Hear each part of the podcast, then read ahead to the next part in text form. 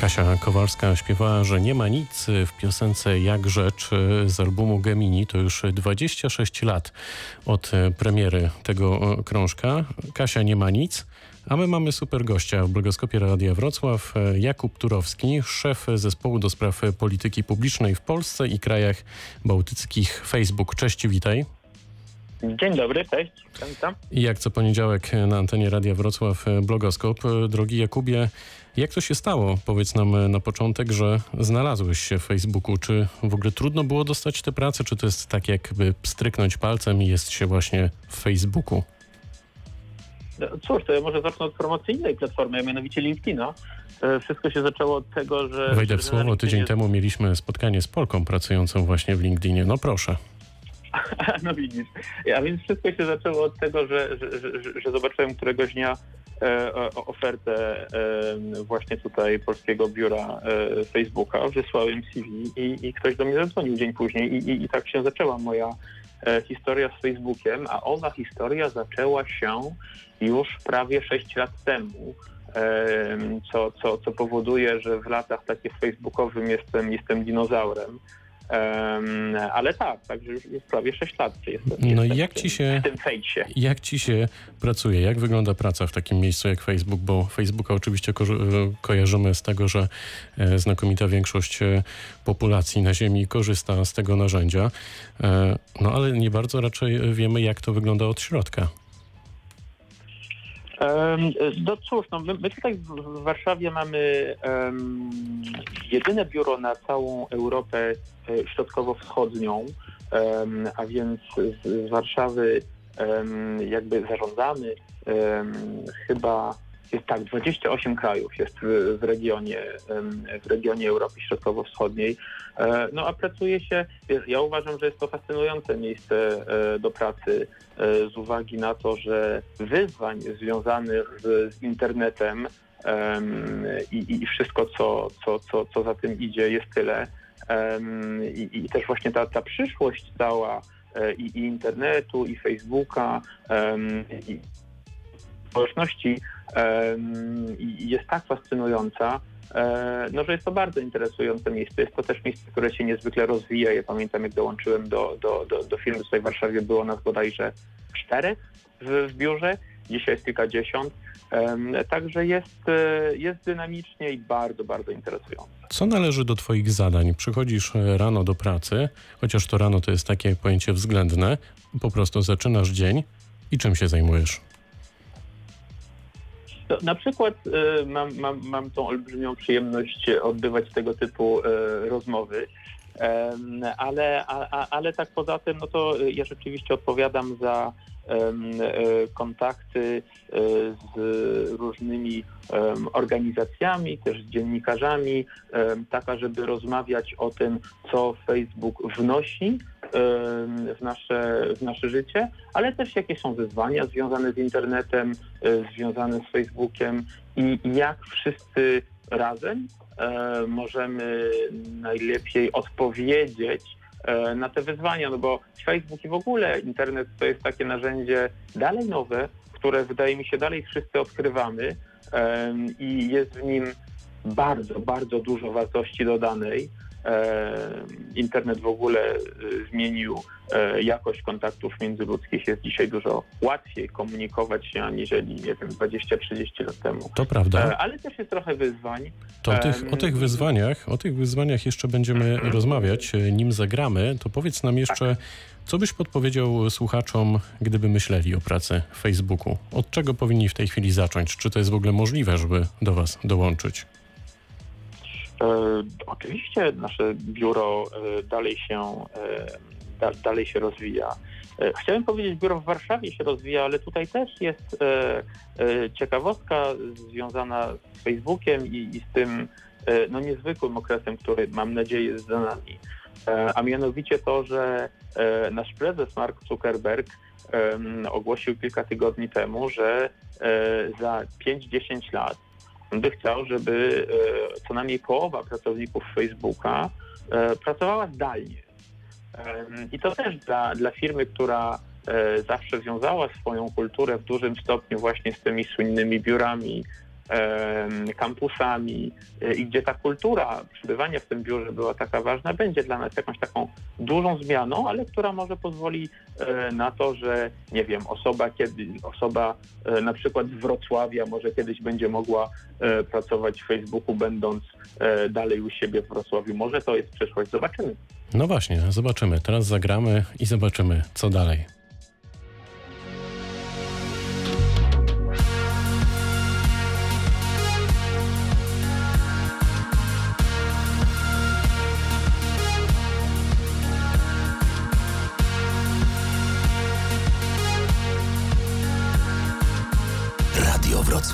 Radio z Dolnego Śląska.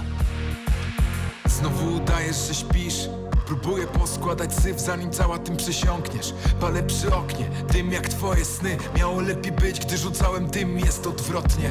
Normalność to problem dla nas. Nie wytłumaczył nam nigdy i nigdy. A te szkoły, które mi kończyć kazałaś, nauczyły mnie, że nie umiem nic. Przykładam twarz do drzwi, najbliżej ciebie jak tylko się da.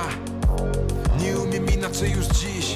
Nasz mały, pokrzywiony świat. Zbyt dużo uciekło nam lat. Stoimy tak, zupełnie niepotrzebnie. W tym mieście, pośród gwiazd. Nie ma tramwaju, za którym nikt nie biegnie. Strumień twoich słów, zakończone słowo spadem, z wysokości ust spada ciężką masą na mnie. Wiem, że wiesz, że nie śpię. Kiedy milczę, myślę. Dorośnij, dorośnij. Dym chłodno drapie nam gardła, jakby spowalniał rozwój implozji. Jedyne co pada przede mną to ostatnia szansa, skończ nas skańczać, odpocznij. Tyle lat udawałem, że umiem, a w sumie nie zrozumiałem poza sobą nic. Wstyd, schowałem go głęboko w dumie, we własny jeżdżbruch chyba przyszło nam żyć. Znowu palę przy oknie, ty w łóżku udajesz, że śpisz. Nie wiem, czy jeszcze kiedykolwiek mnie dotkniesz. Tak samo jak nie wiem, czy zostać, czy iść. Mieliśmy lepsze dni, dłuższe noce i miało tak zostać na zawsze. Nie ma gwiazd, w które ktoś by nie wierzył, szczególnie nad tym miastem. Strumień twoich słów, zakończone słowo spadem, z wysokości ust spada ciężką masą na mnie. Wiem, że wiesz, że nie śpię. Kiedy milczę, myślę. Dorośnij, dorośnij. Tramwaje i gwiazdy. Miłosz z Kasią Nosowską stworzyli taki sobie właśnie duet. Radio Wrocław, Blogoskop. Dziś naszym gościem jest Jakub Turowski, pracujący w Facebooku. Witaj raz jeszcze. Witam ponownie. Rozmawialiśmy o twojej przygodzie właśnie w Facebooku. No to myślę, że muszę cię o to zapytać. Powiedz mi, czy ty już miałeś, pewnie tak, okazję poznać tego mitycznego Marka Zuckerberga i czy możesz zdradzić, kim ten Mark Zuckerberg jest prywatnie? Jaki to jest gość? Jaki Mark jest prywatnie, to jednak ciężko mi będzie powiedzieć. Ja rzeczywiście miałem okazję raz czy drugi uczestniczyć w jakichś większych spotkaniach z jego obecnością. Ale no, jest to na pewno niezwykle charyzmatyczny lider. I wydaje mi się, że jego sposób zarządzania całym Facebookiem oparty jest na takiej bardzo dużej otwartości w stosunku do ludzi, do zespołów. Dam ci bardzo konkretny przykład. Marek na przykład organizuje raz w tygodniu co najmniej tak zwane Q&A, a więc sesje, podczas których każda osoba zatrudniona w Facebooku może mu zadać pytanie, na które to Marek w sposób bardzo otwarty odpowiada. I zapewniam Cię, że na tych spotkaniach naprawdę wszystkie tematy są omawiane.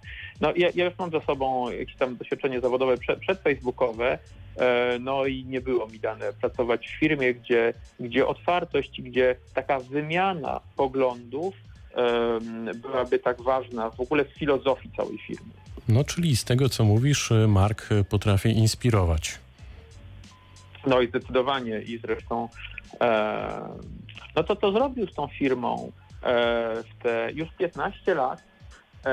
Świadczy o tym, że potrafi inspirować i też kierować w te ścieżki rozwoju, które no najwyraźniej mają potencjał i dużo sensu. To prawda. Kasia Nosowska przed chwilą na antenie Radia Wrocław śpiewała Dorośnij. Powiedz mi, czy my dorośliśmy do korzystania z mediów społecznościowych? Potrafimy z nich korzystać? No jest to według mnie może najważniejsze pytanie, kiedy się rozmawia o mediach społecznościowych i o internecie, bo tak naprawdę ten cały internet i Facebook to jest ale też tylko narzędzie. A z narzędziem można zrobić dużo rzeczy, tak samo pozytywnych, jak i negatywnych. I dlatego taka edukacja cyfrowa jest bardzo, bardzo ważna dzisiaj. Oczywiście dla najmłodszych, ale nie tylko. Edukacja cyfrowa jest ważna dla najmłodszych w kontekście bezpieczeństwa, taka, żeby te doświadczenia online no właśnie były bezpieczne, ale może też być niezwykle ważna, nie wiem, dla małych i średnich firm, taka, żeby wykorzystywać ten potencjał internetu i rozwijać się, zdobywać nowych klientów. Także my tutaj zresztą też w Polsce współpracujemy zarówno z administracją publiczną, jak i z różnymi, bardzo różnymi organizacjami, tak właśnie, żeby inspirować użytkowników internetu, Facebooka w Polsce, żeby wykorzystywać to narzędzie w sposób możliwie roztropny, bym powiedział, i przydatny. W pewnym sensie już odpowiedziałeś na to pytanie, ale czy w takim razie w szkołach już od najmłodszych lat uczniowie powinni być uświadamiani z szans, ale też zagrożeń, jakie płyną z korzystania z internetu i mediów społecznościowych? Czy wy jako Facebook włączacie się w to aktywnie? No my rzeczywiście włączamy się aktywnie w różnego rodzaju akcje edukacyjne. Te akcje edukacyjne to są po pierwsze bardzo różne materiały, które są dostępne zarówno dla nauczycieli, jak i dla rodziców, jak i dla najmłodszych na naszej platformie. I tutaj polecam facebook.com/safety.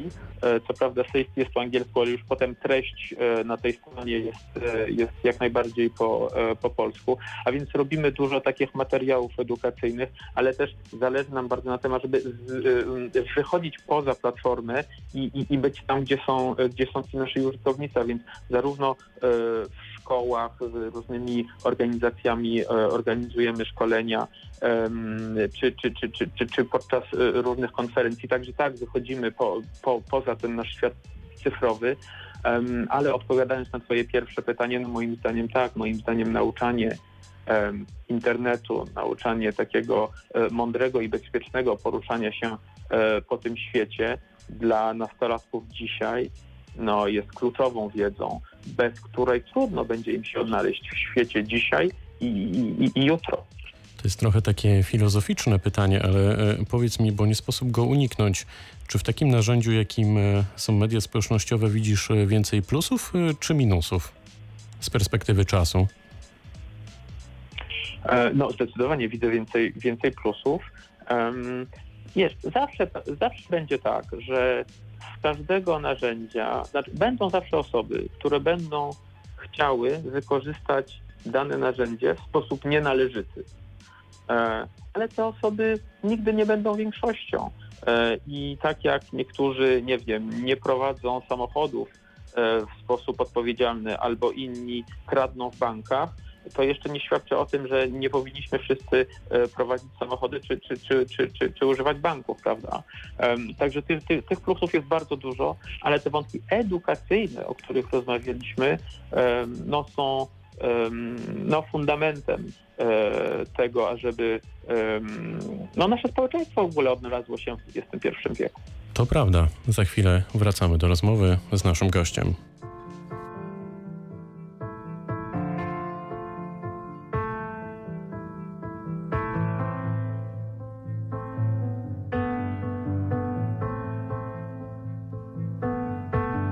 Sukienka lila niebieska, sukienka lila niebieska, nasz ślub w sam raz, nasz ślub w sam raz.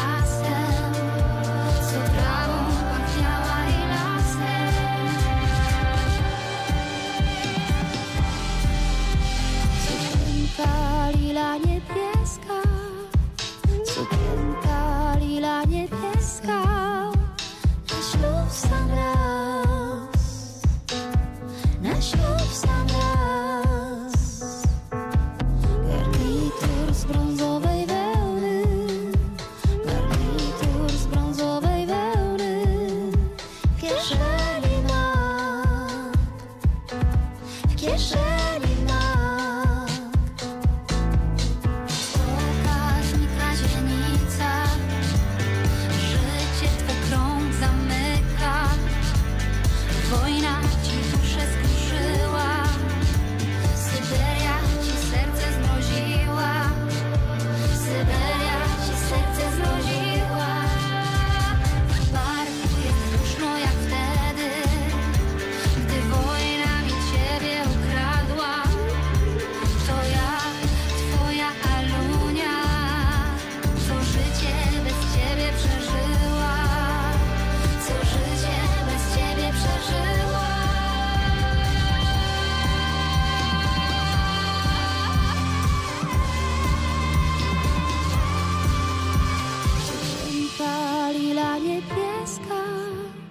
Sukienka lila niebieska, na ślub w sam raz, na ślub w sam raz. No właśnie, może ta piosenka zainspiruje przyszłe panny młode. Niebieska sukienka, choć to smutna historia, którą wyśpiewała Natalia Grosiak, a którą to skomponował piosenkę Smolik. Radio Wrocław, wracamy do rozmowy z naszym gościem. Jakub Turowski, szef zespołu do spraw polityki publicznej w Polsce i w krajach bałtyckich, jest gościem Blogoskopu. No to kolejne pytanie, kolejna część trudnych pytań do naszego gościa, bo mamy oto Facebooka, jest Instagram, Twitter, TikTok. Czy za moment pojawi się znów równie popularny i globalny nowy projekt, twoim zdaniem? No, przyznam, że jest to trudne pytanie i jak możesz sobie wyobrazić, nie mam konkretnej odpowiedzi na tak zadane pytanie. Tym niemniej ta branża cechuje właśnie się tym, że aby wejść na ten rynek, tak naprawdę wystarczy dobry pomysł i nie ma większych barier.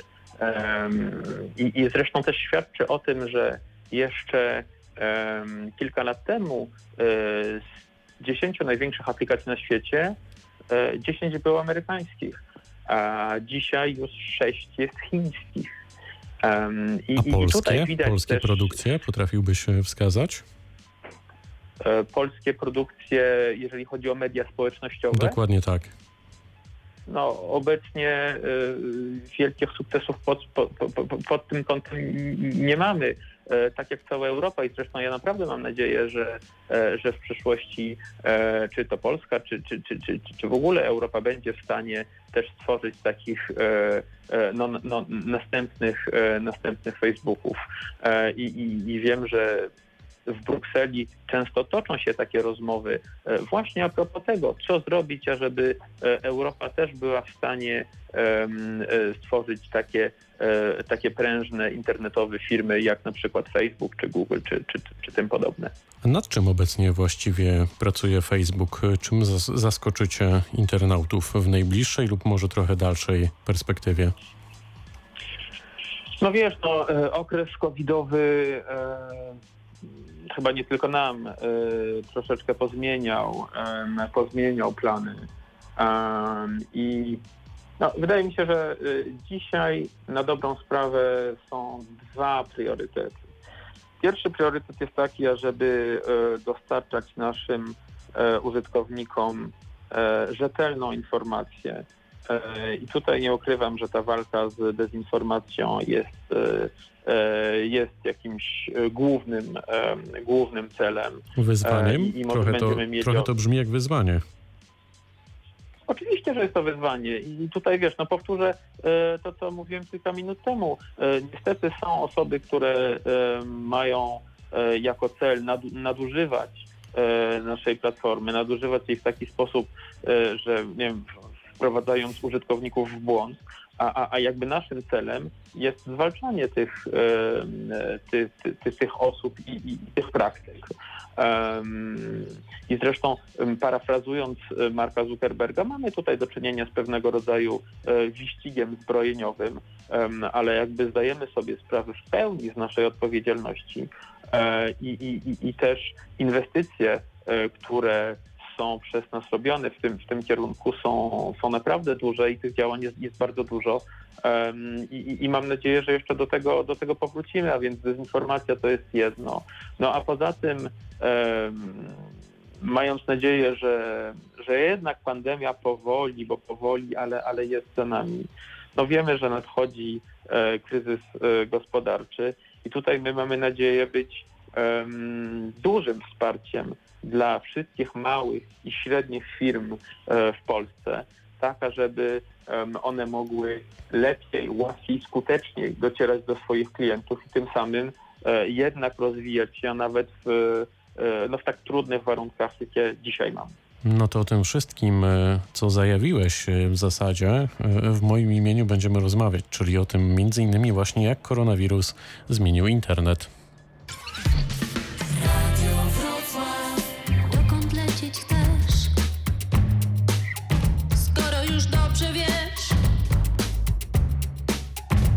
Za oknem czeka cię dużo głębszy sens niż ten.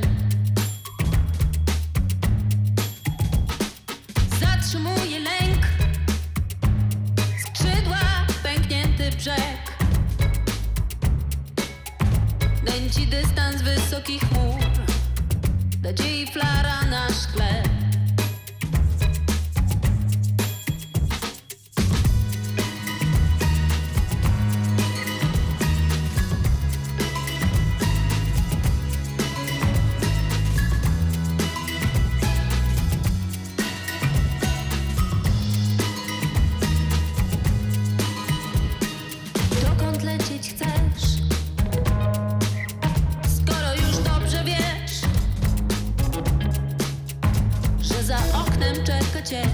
Dużo głębszy sens niż ten. Zatrzymuje lęk, skrzydła, pęknięty brzeg. Leci dystans wysokich chmur, ciepła promień tuż. Teraz jest najlepszy czas,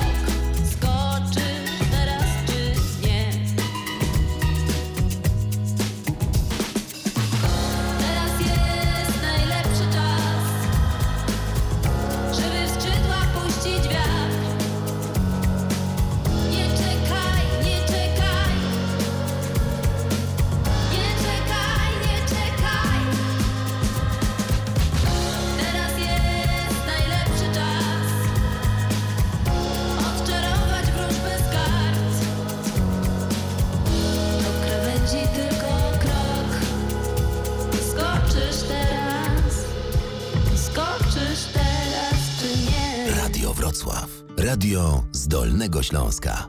Droga zostaje w tyle i światła miasta. Wyłączam się na chwilę, do siebie wracam. Zostanę dzisiaj tu. Nie potrzebuję słów. Wracam do domu. Dom to tam, gdzie jesteś ty, to takie proste. Tylko tam chcę teraz być. Zostanę dzisiaj tu. Nie potrzebuję słów.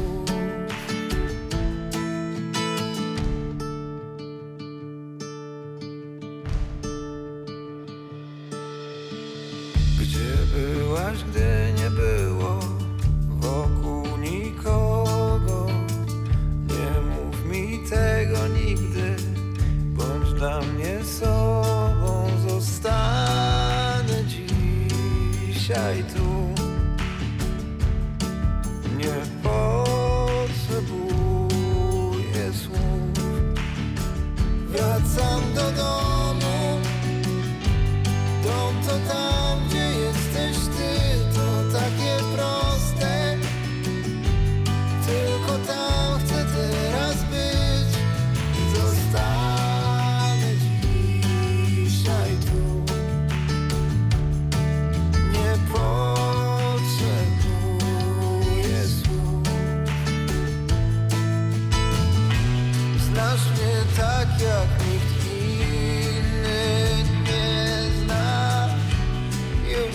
Będzie tak łatwo przestać.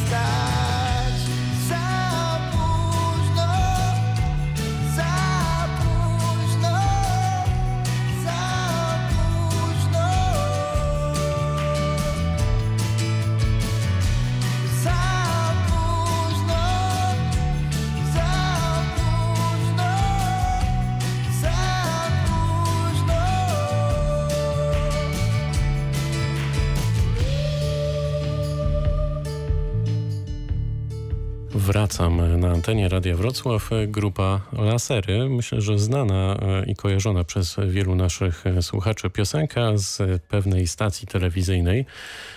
No, zespół Lasery to jest też ciekawa historia do odkrycia, ale to innym razem. Blogoskop Radia Wrocław. Wracamy do rozmowy z naszym gościem. Jakub Turowski z Facebooka jest naszym gościem. Witaj raz jeszcze. Witam, witam. Sprawdzam tylko, czy żyjesz, bo to już kolejne minuty naszej rozmowy płyną, więc różnie bywa z gośćmi. Powiedz, jak koronawirus zmienił internet? No bo na tym ostatnio poprzestaliśmy. Jak on zmienił całą tę sieć? No jest wiele wątków. Wydaje mi się, że po pierwsze ten okres kwarantanny przyczynił się do w ogóle migracji kontaktów międzyludzkich online. A co za tym idzie, wzrosło też znaczenie wszystkich narzędzi cyfrowych, no ponieważ szczególnie w tym trudnym okresie ludzie mieli taką potrzebę kontaktów międzyludzkich i zresztą no my to widzimy na naszych statystykach, tak? Po raz pierwszy przekroczyliśmy barierę 3 miliardów ludzi korzystających z naszych aplikacji.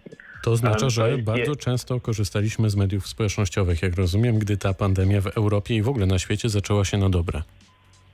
Tak, często, częściej i też inaczej.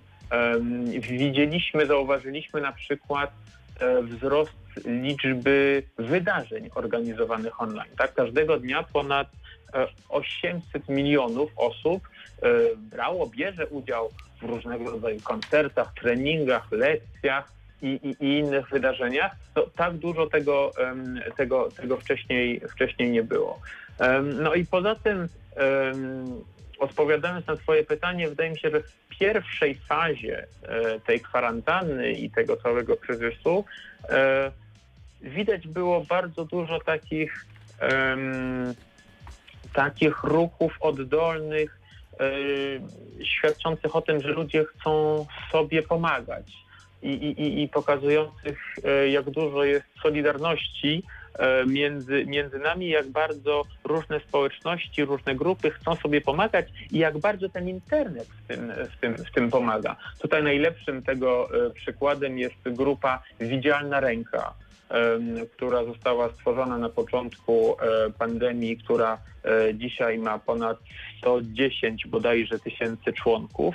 No i tam właśnie na tej grupie różne osoby wymieniają się bardzo, bardzo różnymi pomocami, od, nie wiem, nauki pianina do możliwości zrobienia zakupów dla osoby, która jest na kwarantannie, czy opieki nad dzieckiem, którego to rodzice pracują. Takie oddolne ruchy, oddolne inicjatywy, które jeszcze raz nie byłyby możliwe albo nie byłyby takie łatwe w realizacji bez takich grup facebookowych, które pozwalają właśnie na kontakty międzyludzkie. To są te pozytywy, o których powiedziałeś. Z drugiej strony wiem, że mieliście sporo pracy z usuwaniem fake newsów na temat koronawirusa. Czy wy i jak bardzo moderowaliście te treści w ramach serwisu? Tak. Znaczy, pracy mieliśmy dużo, pracy mamy dużo i powiem Ci szczerze też, że pewnie pracy dalej będziemy mieć dużo. Z tym, że w jaki sposób, to zatrzymajmy się na chwilę, w jaki sposób jesteście w stanie stwierdzić, co jest fake newsem, a co nie? Czy jest jakaś grupa moderatorów, czy bardzo, są to też algorytmy? My wychodzimy z założenia, że nie nam, bądź co bądź firmie prywatnej, decydować o tym, co jest prawdą, a co nie jest prawdą. I dlatego, co do zasady, wchodzimy we współpracę z takimi organizacjami, które się nazywają fact-checkerzy, a więc podmioty, które mają wszystkie uprawnienia, ażeby rzeczywiście sprawdzać, czy dana treść jest fałszywa czy prawdziwa. W Polsce współpracujemy na przykład z organizacją, która nazywa się Demagog i z polskim biurem Agence France-Presse, którzy to są właśnie naszymi fact-checkerami w Polsce. A czy korzystacie, wejdę w słowo, a czy korzystacie z pomocy dziennikarzy w Polsce, z polskich redakcji? Oczywiście, to znaczy te dwa podmioty, o których Ci mówię, a mianowicie i Demagog i Agence France-Presse w Warszawie mają zatrudnionych dziennikarzy czy fact-checkerów, bo to są fact-checkerzy Polaków w Polsce, którzy zajmują się sprawdzaniem wiarygodności, sprawdzaniem tego, czy treść na Facebooku, tym, że tak powiem, polskim Facebooku jest prawdziwa czy nieprawdziwa. Także absolutnie. I to się odbywa w taki sposób, że na bazie różnych sygnałów, które my dostajemy o domniemanym braku wiarygodności danej treści, my to wysyłamy do fact-checkerów i to potem fact-checker decyduje o tym, czy analizuje tą treść, czy nie i jak ją analizuje. I w momencie, w którym dana treść zostanie przeanalizowana, jeżeli rzeczywiście przez tego fact-checkera ta treść jest określona jako fałszywa, to po pierwsze na treści pojawia się taki ban szary fake news, a po drugie, i to jest bardzo ważne, pod treścią jest cały artykuł fact-checkera, który tłumaczy, dlaczego ta treść została określona jako fałszywa. Także tutaj nie chodzi tylko o pokazanie zielonego czy czerwonego światełka, tylko naprawdę o takie merytoryczne wytłumaczenie naszym użytkownikom, dlaczego ewentualnie tutaj jest próba wprowadzenia kogoś w błąd. No i przede wszystkim w momencie, w którym jakaś treść jest oznaczana jako fejkowa, no to my redukujemy do 80%, redukujemy zasięg tej treści, taka, żeby nasi użytkownicy mieli możliwie mało dostępu do tej treści. I zresztą to jest bardzo ważny aspekt tej całej rozmowy, bo walka z dezinformacją z naszej perspektywy polega z jednej strony, ażeby nasi użytkownicy mieli możliwie mało dostępu do treści o małej jakości, bym powiedział, ale też z drugiej strony, ażeby mieli możliwie dużo dostępu do tej treści jakby wiarygodnej i rzetelnej. I dlatego w kontekście COVID-u na przykład uruchomiliśmy ten centrum informacyjne COVID-owe, który się znajduje na górze newsfeedu każdego użytkownika, gdzie tam są posty zarówno Ministerstwa Zdrowia, jak i WHO. I tak, no i zależy nam bardzo na tym, ażeby użytkownicy właśnie korzystali z tych treści sprawdzonych czy rzetelnych, i możliwie mało korzystali z dezinformacyjnych treści, które niestety bywają na Facebooku. No i niech to będzie puenta tej części rozmowy, bo do rozmowy za moment wrócimy.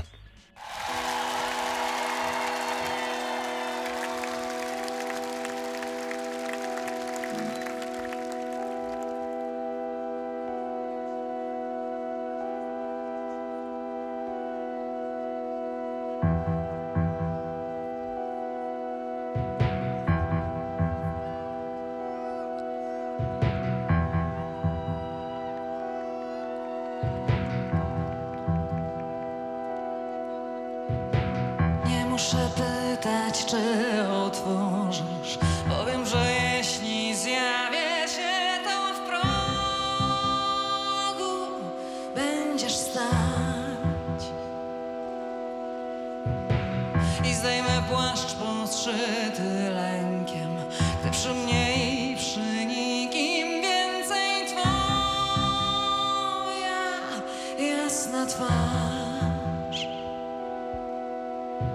Daj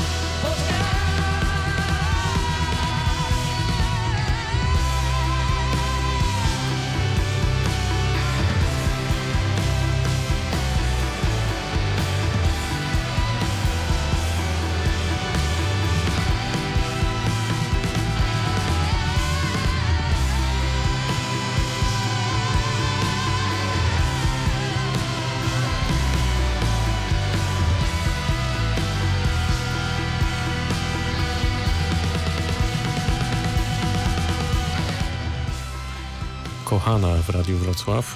To akurat wykonanie z koncertu Męskie Granie sprzed 2 lat, Renata Przemyk i Kasia Nosowska, a sama piosenka w oryginale ma już 17 lat, 2003 rok, o ile się nie mylę. A to Blogoskop Radia Wrocław. Wracamy do rozmowy z naszym gościem, Jakub Turowski, Facebook Polska, mogę tak śmiało powiedzieć.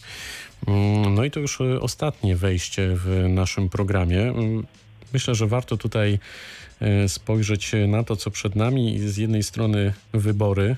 Minęło już trochę czasu od kryzysu związanego z Cambridge Analytica. Przed nami właśnie kolejne wybory, wybory prezydenckie. Czy Facebook w jakikolwiek sposób przygotowuje się właśnie do wyborów? Tak, jak słusznie powiedziałeś, minęło już trochę czasu od Cambridge Analytica i od tego czasu ja mogę śmiało powiedzieć, że to jest pod tym kątem zupełnie inna firma i zapewnienie w każdym kraju przejrzystości procesów wyborczych jest absolutnym priorytetem dla Marka, dla całej firmy. To była dla Was bolesna lekcja? To była bolesna lekcja, ale ten internet troszeczkę tak jest, że my się uczymy. Jeszcze raz, to wszystko są nowe narzędzia i bardzo ważne jest, ażeby wszyscy uczestnicy, którzy są aktywni w internecie i na przykład takie duże firmy technologiczne jak nasza, podchodziły do tego wszystkiego z bardzo dużą pokorą i właśnie uczyły się na błędach i potem inwestowały to, co trzeba zainwestować,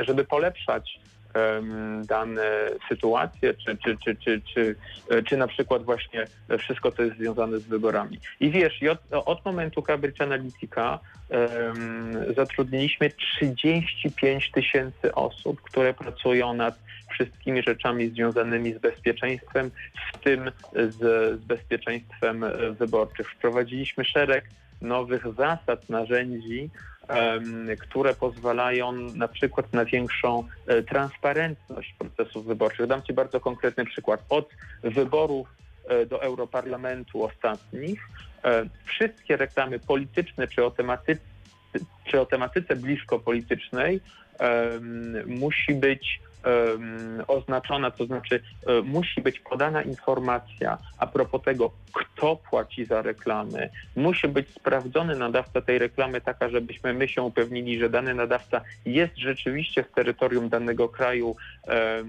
i tym samym byśmy się upewnili, że reklama nie jest nadawana z zagranicy.